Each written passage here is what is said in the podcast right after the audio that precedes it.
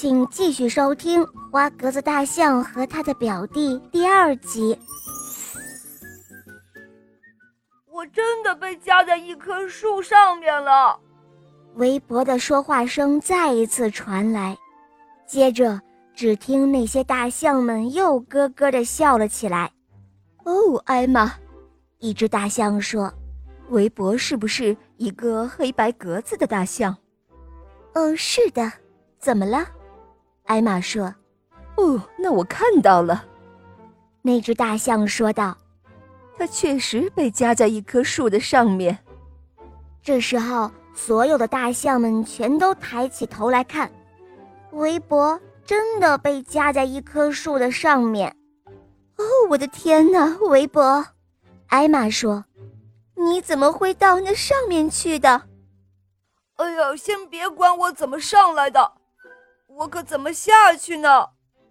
微博说道。“哦，我不知道。”艾玛说。“可是我们饿了，我们要回家吃茶点了。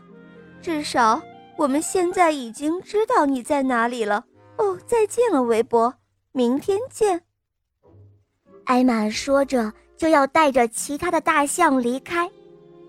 哦，我的天哪，艾玛！微博叫喊道。哦，别丢下我！我会被饿死的。我只是开个玩笑罢了。艾玛转过身来，对着围脖大笑了起来。哦，围脖，按我说的做，你只要顺着树枝走，这样你就会把树枝压下来，我们就可以把你救下来了。于是。围脖慢慢地顺着树枝走下去，树枝开始弯下来。等那些大象能够到树枝的时候，他们马上把围脖拉了下来，围脖也就这样得救了。哦，谢谢谢谢了，朋友们。围脖说：“哦，好了，你们说的茶点在哪儿呢？”接着，他们一同说说笑笑往家里跑。晚上躺下睡觉时，艾玛笑着悄悄说：“哦，围脖，告诉我，你到底是怎样上了那棵树的？”嗯，可是等了半天，却不见围脖回答。